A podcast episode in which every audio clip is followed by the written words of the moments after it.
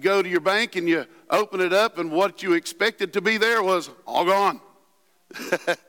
you know, um, and and because of my account is tied into Reese's account, everything he had was all gone. And so this is what the enemy does. He tries to come in and he tries to steal what you are and who you are and your knowledge of who you are. And you will live out, and you will only live out what you believe. What you believe about yourself is how you'll live your life out. What you believe about who you are and what God has done for you.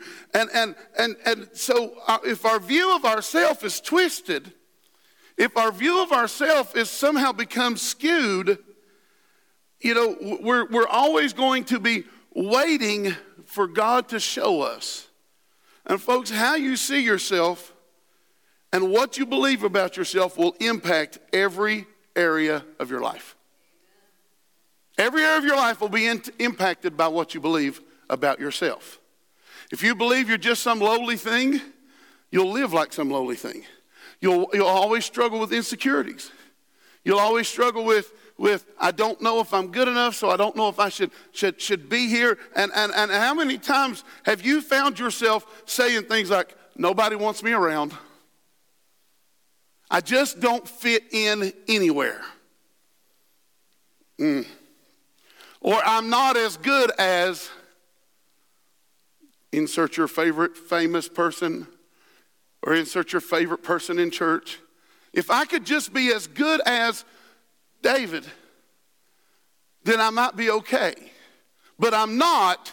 So what do we do? We always struggle with this identity of who we really are. See what that is? That is the enemy coming in and lying to you about who you are. He is actually beginning to steal your identity away from you. Oh, he'll let you he'll let you just be happy and serve God, but as long as you struggle, and not the, the worst thing the enemy wants is for the body of Christ to figure out who they really are, the authority that they really have, and the understanding of the dominion that God has placed in them from the beginning of time. He'll let you believe anything else, but don't figure that out. Why? Because then you're dangerous. Then you're dangerous. Then you understand what's going on. Go to Proverbs chapter 23, verse 7. Proverbs chapter 23, verse 7, he says, For what they are thinking on the inside is what they really are. If you're reading King James Version, it says, For as a man thinketh, so is he. Just in case you want the King James Version. But I like the way the Free Bible Version says it there. It says, For what they are thinking on the inside is what they really are, not the words that's coming out of their mouth. Not what we speak, not what the lies we tell or the thing, but what you really think about. Because I can tell, I told you, I've told you here for years, after 30 some years in ministry, and most of that being a pastor, you know what I've learned, Shirley? People lie.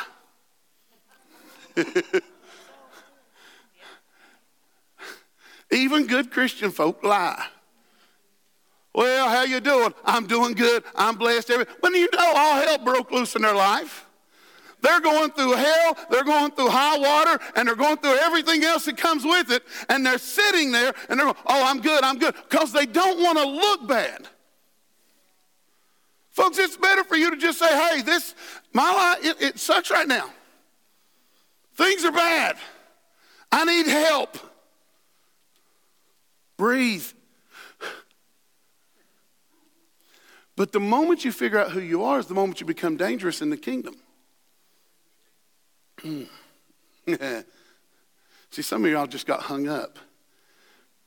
For what they are thinking is what they really are.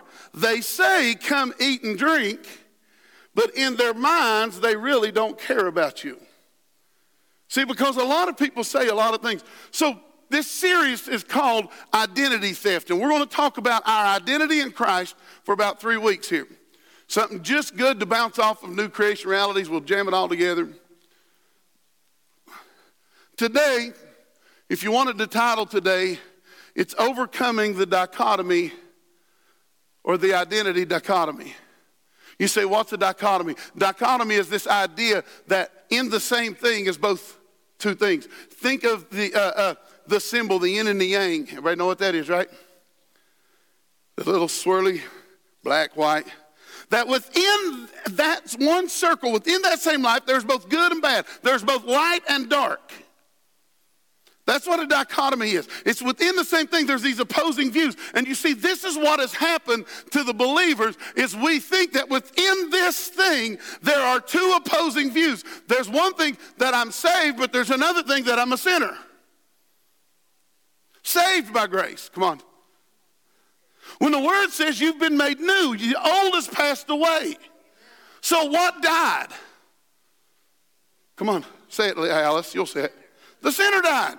So I'm not that anymore. So I got to get past this thing of I'm not worthy and, and this dichotomy. Look, look at the, the definition of a dichotomy. It's a division of into two contrasting things or parts. Go to 2 Corinthians chapter 4. 2 Corinthians chapter 4. I'll tell you this. There is such a move of the enemy right now to distract you, to move your mind away, even in this room today. Some of you may have to fight it because you'll feel extra sleepy. Come on, I'm just telling you. Because this is the last thing the enemy wants you to find out is figure out who you are. 2 Corinthians chapter 4 verse 4 says, The God of this world has blinded the minds of those who not, do not believe. So what's the problem with those who don't believe? Is it their lifestyle or their mindset?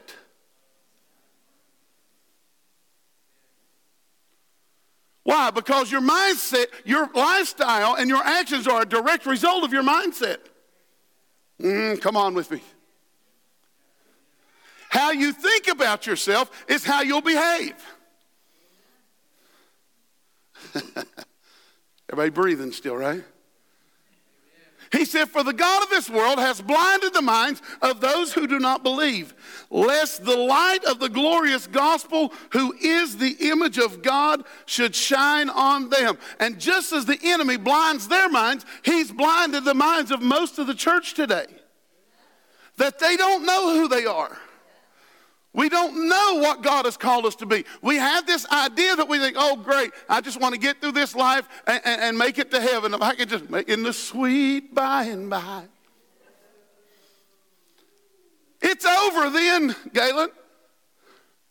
God expects you, as the body of Christ, to do something right now on the earth where you stand where you live, where you exist. But if you're going to have your minds blinded by the God of this world as to whom you really are and whose you really are, we'll constantly live out an opposite lifestyle. I agree. Romans chapter 8, verse 19. I love hearing it. Romans chapter 8, verse 19. Everything God made is waiting with excitement to show his children's glory completely. That, that's from the New Century Version. I like that version. We, could, we could go into earnest ex- expectations for the manifestation of the sons of God. Yeah, I know that. But I like the, how he puts it there. He says, everything God has made. Do you realize that the earth you are living in, everything that God has made, is waiting. I think it was. Uh, it's either the Passion Translation or, or, or, the message. It says they stand on, the creation stands on tiptoes, yearning for the revelation of the sons of God. The whole creation is waiting for you to get the reality of who you are. The whole of creation is waiting for us to quit being just this and start living as the children and the sons and the daughters of God to make a change in our world. And all of creation waits expectantly Uh, for the God's glory, for God to show his glory completely. But we don't do it because we have an identity crisis. We don't think of ourselves as worthy. We bind ourselves to our past. We bind ourselves to our upbringing. We bind ourselves to what mama did and what daddy did, and we bind ourselves, you know? And we have some crazy idea that all of this stuff from my past has led me to be who I am. And because of them, I can only be this. But the word says that all creation is waiting. So, what we need to do first is I think we need to identify how we define identity.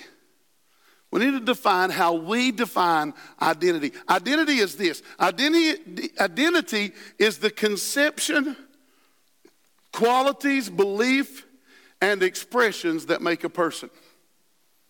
But you notice before it ever gets to the expressions, what came first? It's the conception and the quality of belief. Our problem is we've conceived a lie about who we are.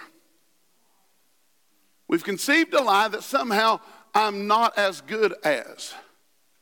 We've conceived a lie, and our quality of belief system about ourselves says that I can never be this and I can never be that. And, and, and so, what we've defined ourselves is our experiences and our failures and our, and our mom's little idiosyncrasies in her life. And I'm just this way because my dad was this way. And I'm the way I am because my mom was this way. And we've labeled our kids like this. You're just like your daddy.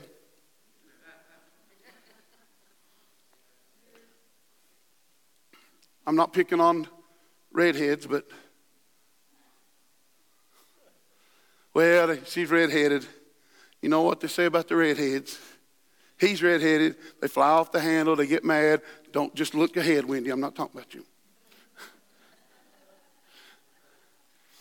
we've decided that because mom had high blood pressure, I have to have high blood pressure because that's just who I am.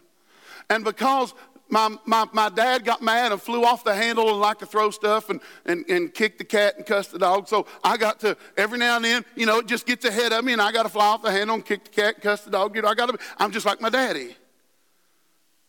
Folks, what happens in 1 Corinthians chapter 5, verse 17? And uh, all who are come into union with Christ have become new. Well, this is just a generation.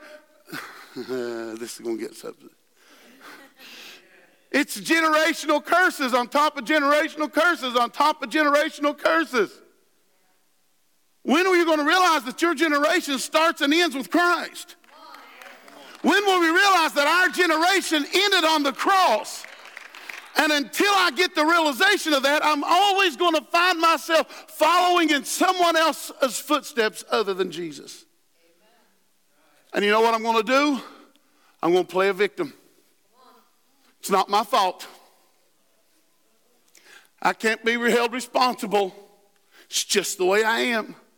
Mommy's this way, daddy's this way, grandpa's this way. I'm just a victim. of my upbringing. I'm just a victim of my surroundings. So, what do we do? We develop a victim mentality. And in this victim mentality, we never take responsibility for our own self. Everybody breathe. Y'all are quiet today. we never take responsibility for ourselves. Why? Because what goes on in my life, Galen, is always somebody else's fault.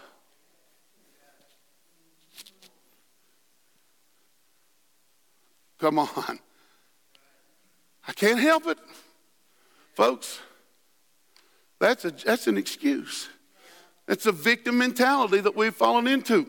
So, what does it mean to be a victim? A victim is a person who has suffered hurt, loss, pain, injustice at the hands of another person and was unable to prevent it from happening. It's not my fault. I can't help it because the enemy fights me all the time. I'm weak. I'm frail. I'm faulty. It's not my fault. It's the way God made me. He made me quiet, so. Mm-hmm. Folks, we're going to have to remember that we can't let the past hurts or experiences and pains determine how we live. That's a mentality that we have taken. It's a victim mentality. My mom was, so so am I. My father did, so so did I. Well, it runs in the family. Come on, breathe, y'all. It runs in the family, so I guess I just have to put up with it. Folks, let me tell you something. When we relive the hurts, the failures, and the pains of our past, they will become the biggest voice in our life. And if they become the biggest voice in our life, they steal our true identity of who God says we are, what God says we are, and we begin to listen to the wrong voice. It is time that your spirit rises up and begins to hear the voice of God and declares what God says about you is true and you well, I just don't want to sound arrogant. I don't want to sound prideful. I, this is why last week some people had a trouble saying I'm a saint. Well, that's a little arrogant, don't you think? No. That's who God made me to be. Why? My mentality's wrong. Our mentality is wrong. What's a mentality? Let's look, define that one real quick. A mentality is a complex mental state involving what? Beliefs and feelings and values and dispositions to act a certain way. It's just who I am. I'm predisposed because of XYZ. Folks, the only thing we're predisposed of was finished work on the cross. And our identity is now completely found in Him. Even when He went to the cross, the Word says that we're co crucified with Christ. In God's mind, you hung on the cross for your sin. What? That's what it means to be co crucified. Paul said we were crucified with Christ. We didn't pay for our own sin. I know that. It was Jesus. But when he took on the reality of being the vicarious man, he took on all of humanity and he was the representation of all humanity on the cross.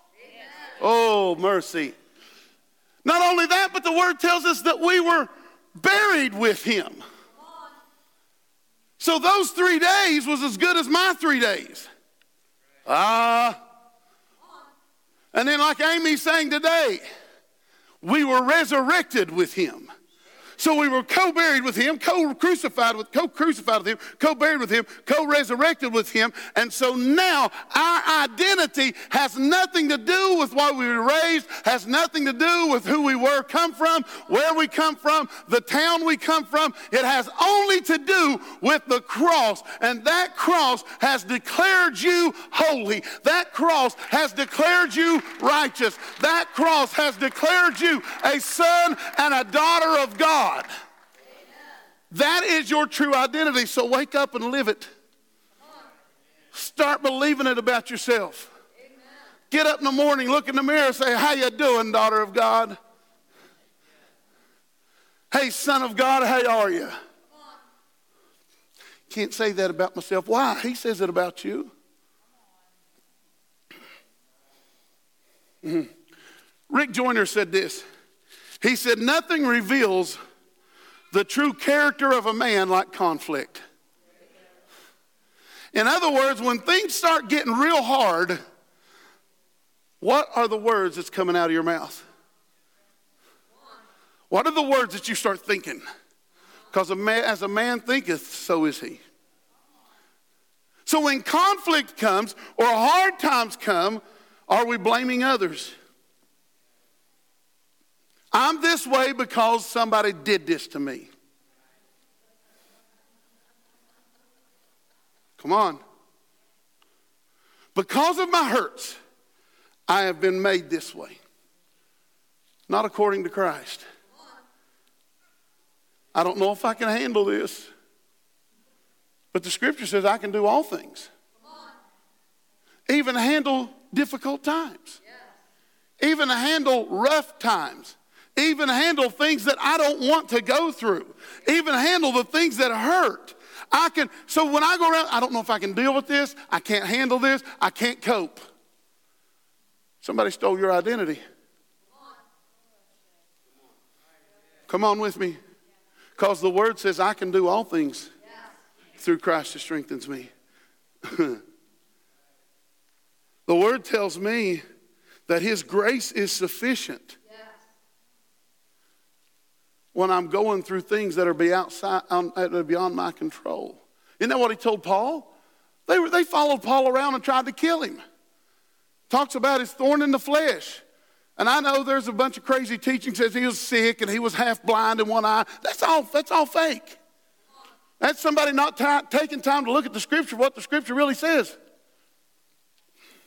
I'll have to do that teaching soon, I?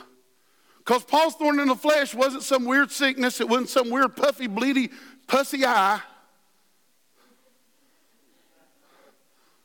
I can show you through scripture exactly what Paul's thorn in the flesh was, was there was a group of people who followed him from town to town and stirred up a problem for him everywhere, so much so they would turn a whole town against him, Ruth. And he begged God, man, make these people go away. What did he do? He forgot his identity. But Christ was going to remind him of it. He said, Hey, he says, I beg God three times, thrice, take this from me. And, he, and what, what was God's answer? My grace is sufficient. Even when you're going through stuff that you don't want to go through, you had no idea you was going to go through, and you don't you dare say the words, I can't cope, because you live in the middle of the grace of God. You can do it. And don't let anybody tell you you can't. Right. Self pity. Someone else fix this for me. Or we do this. And folks, I'm here for you always, okay? I'm always going to be here for you. Ted has office hours on Wednesday. He's going to be here for you. You want counseling? Come, one of us will talk to you. But when one of us or some other spiritual person in your life becomes your go to, other than you finding out what God says about you, we're always going to be your cheerleaders. But man, imagine how what less of a cheerleader we would need if the body of Christ would just realize who she is. Rise up in the authority. Do you realize the authority you have? And I'll probably cover in a couple weeks from now. In Genesis chapter 1, it says, And God said, Let us make man just like us. Let us make man in our image, after our likeness, carrying our nature. And let them have complete dominion over everything on the planet. Christ brought this back into reality for us. Why aren't we living this? Why are we not living? Go to Luke chapter 6. Luke chapter 6, verse 45 from the Easy English Bible says it this way. It says, People are the same. A good man keeps good things where? And in his life, he brings those good things out from there. But if a bad man, uh, so but a bad man keeps bad things in his mind. He brings those bad thoughts from there. It is like things that he brings out of a room where he keeps them. When a person speaks, his words show what's really on his mind. See, what you think about eventually is going to come out of your mouth. And you can lie to me real quick and say, Oh, I'm great, I'm glorious, I'm grand. But uh, you know what I found out, Emily? Just hang around for about 15 minutes. Yeah. And eventually, what is really in here is going to start coming out of here. Yeah. Eventually, once you get time and get past it. I think King James of that says, out of the abundance of the heart, the mouth speaks. So, what is in our hearts eventually will start where? Coming out of your mouth. What does your mouth do? It speaks. But what do your words do? Let me rephrase that. In the beginning, God created the heaven and the earth, and the earth was without form of void, and darkness covered over the face of the deep. And the Spirit of God hovered over the face. And, and what happens? And God, and there was. And God, and there was. And God, how did God create? By His words. Out of the abundance of the heart, the mouth speaks. What am I creating? I'm creating my own world. I'm creating that reality by what's in my heart, the belief system that I have, the, the, the, identity that I identify myself with. When I start speaking it out of my mouth, I start creating. Well, you have, no, wait a minute. He said, Let us make man after our image and after our likeness. Now, again, I don't have the ability to speak over top of Sheila. Almost called you Shirley. I don't have the ability to speak over Sheila. Unless Sheila says, hey, let's join together. This is called a prayer of agreement now. And now we both begin to speak. But in my kingdom, in my world, right here, I have the reality creator. And in my words. So, what I believe about myself, my identity that I have on the inside, when it starts coming out my mouth, I'm never going to have it, never going to get it. I guess I try, nothing just works out for me.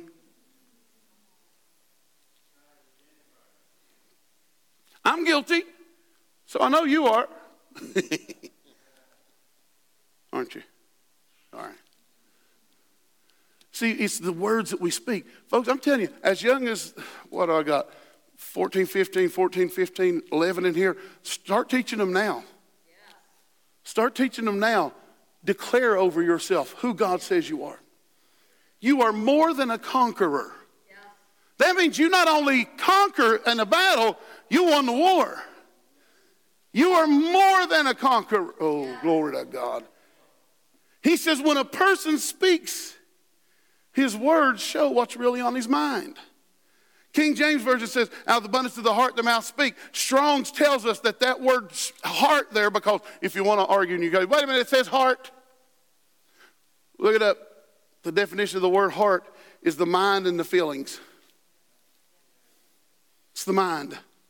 Out of the abundance of your heart, the mouth speak. So know what the Father says about you, speak the words, and begin to believe what it says.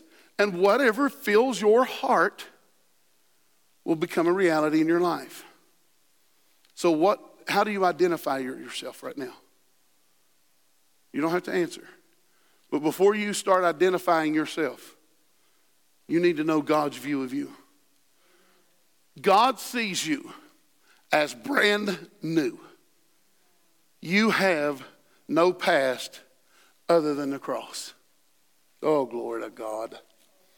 You have no past. For, we, my favorite one, 2 Corinthians chapter 5, verse 17 from the Amplified Classic says it this way Therefore, if any person is engrafted in Christ, the Messiah, he is a new creation, a new creature altogether. The old previous moral and spiritual condition uh, has passed away. Behold, the fresh and new has come. So, first off, right now, see yourself this way. You're fresh, you're new, you have no past. If I have no past, I have no guilt. But I just feel guilty because I didn't raise my kids right. I just feel guilty because I didn't do this right. I just let that go. You have none.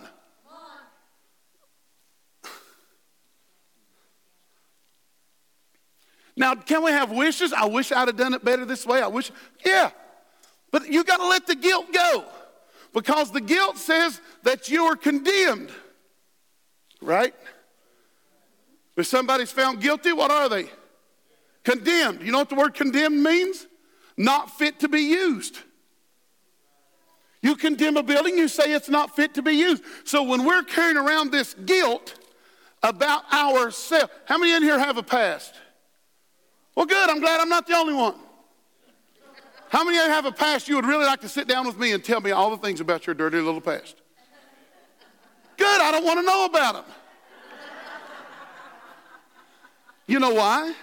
All I care about you is what the cross said and the old has gone and the new has come. You don't carry the guilt of your past anymore. Let the guilt of your past go. Begin a new identity about yourself that you are a child of God. You can do all things through Christ. You cannot be separated from the love of God. It's time for a new identity. You imagine how free some of us would be if we let guilt go? Come on. Ugh. He not only sees you as brand new with no past, but he also sees you just like him. You were just like your father. Uh, you are just like your father. Ephesians chapter 4. And put on the new self, which is the likeness of God. Mm, glory. What is my new self? It's the likeness of God. Man, imagine if you'd look yourself in the mirror every morning and say that. look at that reflection of God. Look at that glorious reflection of God in that mirror. He looks good. She looks good. Why? Because this is who you are. You've put on the new self, and the new self is the likeness of God and has been created in righteousness. Old things are passed away. The old spiritual and moral conduct is passed away. I am created in righteousness. I can't help but be righteous. See, this, you get, we get uncomfortable here. You braggart. How dare you say that? How dare you declare that about yourself? I didn't declare it about me, he did. I just decided to agree with it, Scott. Yeah. Put on the new self, which is the likeness of God, has been created, which in the likeness of God has been created in righteousness and what? Holiness of truth. That's me. That's you. You're not what your past done. You're not what everybody else said about you. You're not what your parents said about you. You're not what everything else has tried to make you to be. You are the likeness of God. You were created in righteousness and in the holiness in the truth. You're just like your daddy. Yeah, but my daddy. Now let me tell you something. Some of you have met my father. There's no guessing that he is my father. And if you see my brother stand beside of us, there's no wonder. You could walk into a room and you would be able to pick out my dad and brother. You'd say, Oh, that's Brent's dad. Oh, that's Pastor's brother. But as much as I look like them, there was a day when I put on a new self. and as much as I look like my earthly father, I need to start looking in that mirror and say, that is the reflection of God. That is the new self, created in righteousness, created in holiness. I am the righteousness of God because Jesus made me righteous. I am holy because He made me holy. Not anything I did, not anything I could work up, not anything I could conjure up. He did it. This is my new identity. This is who I choose to see myself. 2 Peter chapter 1. Oh, y'all okay? All right. We say it's the good news. We don't give people the good news. Second Peter chapter 1, he says, as a result of this, he has given you magnificent promises that you that are beyond all price, so that through the power of these tremendous promises, we can experience partnership with the divine nature. King James Version says that you are partakers of the divine nature. The divine nature of God, I am in partnership with now. You are in partnership with the divine nature. My, do you realize what that makes you? That puts us and reminds us of the very first call of Adam in the garden have dominion over everything on the earth. That has never, ever changed. God's idea of that has never changed about you. That call still rings out today if you'll just believe it. He said, You are partakers of the divine nature by which you have escaped the corrupt desires that are of this world. Yeah, but I had this calling one time.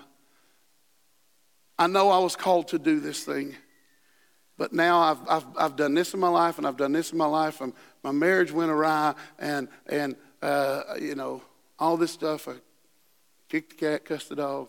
I really do like animals. I did all these things. How in the world can God use me now? Well, the good thing about it is not only, not only do you look just like your father, not only are you brand new, but you're still called no matter what has happened in your life. Now, wait a minute. I've always heard, this stupid microphone's driving me crazy. I've always heard that God will take your calling away from you if you don't do it. Am I the only one that's ever heard that? Don't raise your hands so you want to tell on somebody. If you don't walk into your call, God's going to take it from you.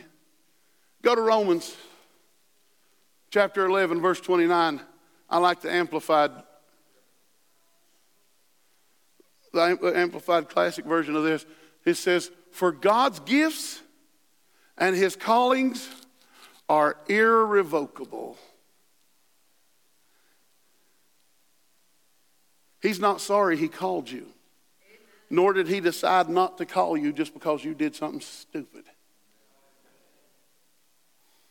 It's an irrevocable call. He never withdraws them when once they are given, and he does not change his mind about those to whom he gives his grace and to those who sends his call. So are you sitting and wondering, well, I've done this and I've done this. Can I still be used? Absolutely, you can. Stop seeing yourself as what you did. Folks, let me tell you something. God, God absolutely ignores the natural, and He declares over us His creative word, and that determines our futures. And God will always identify you by what He created you to be, not the mess that you've made it. Oh, mercy. He knows what he, Amy, he knew exactly what he expected out of you when he birthed you. And I don't care where your life is taking you, that call will always be there. It'll draw you back. It may take 10 or 15 years.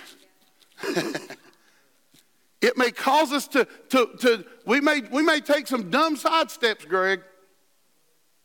But he'll always call us back to our original calling. So, what do we do? First, you got to resolve your past. Resolve your past today. Realize that your past is dead. Come on. Resolve your past today, right now. Some of you need to repent. Repent just means metanoia, it means changing of the mind. You need to resolve your past, find out what God's word says about you, make it yours, meditate on His word, speak it out. Remember, your voice is going to give way to the creation. Hmm. So, real quick, I'm going to end right here. And these set of scriptures will be on the information booth next week because I ran out of time this week. Who am I in Christ? Who am I in Christ? First off, you know this you are a child of God. You can find it in 1 John 3 1, and we're not going to read all these because we don't have that kind of time. 1 John chapter 3 verse 1 or Galatians chapter 3 verse 26.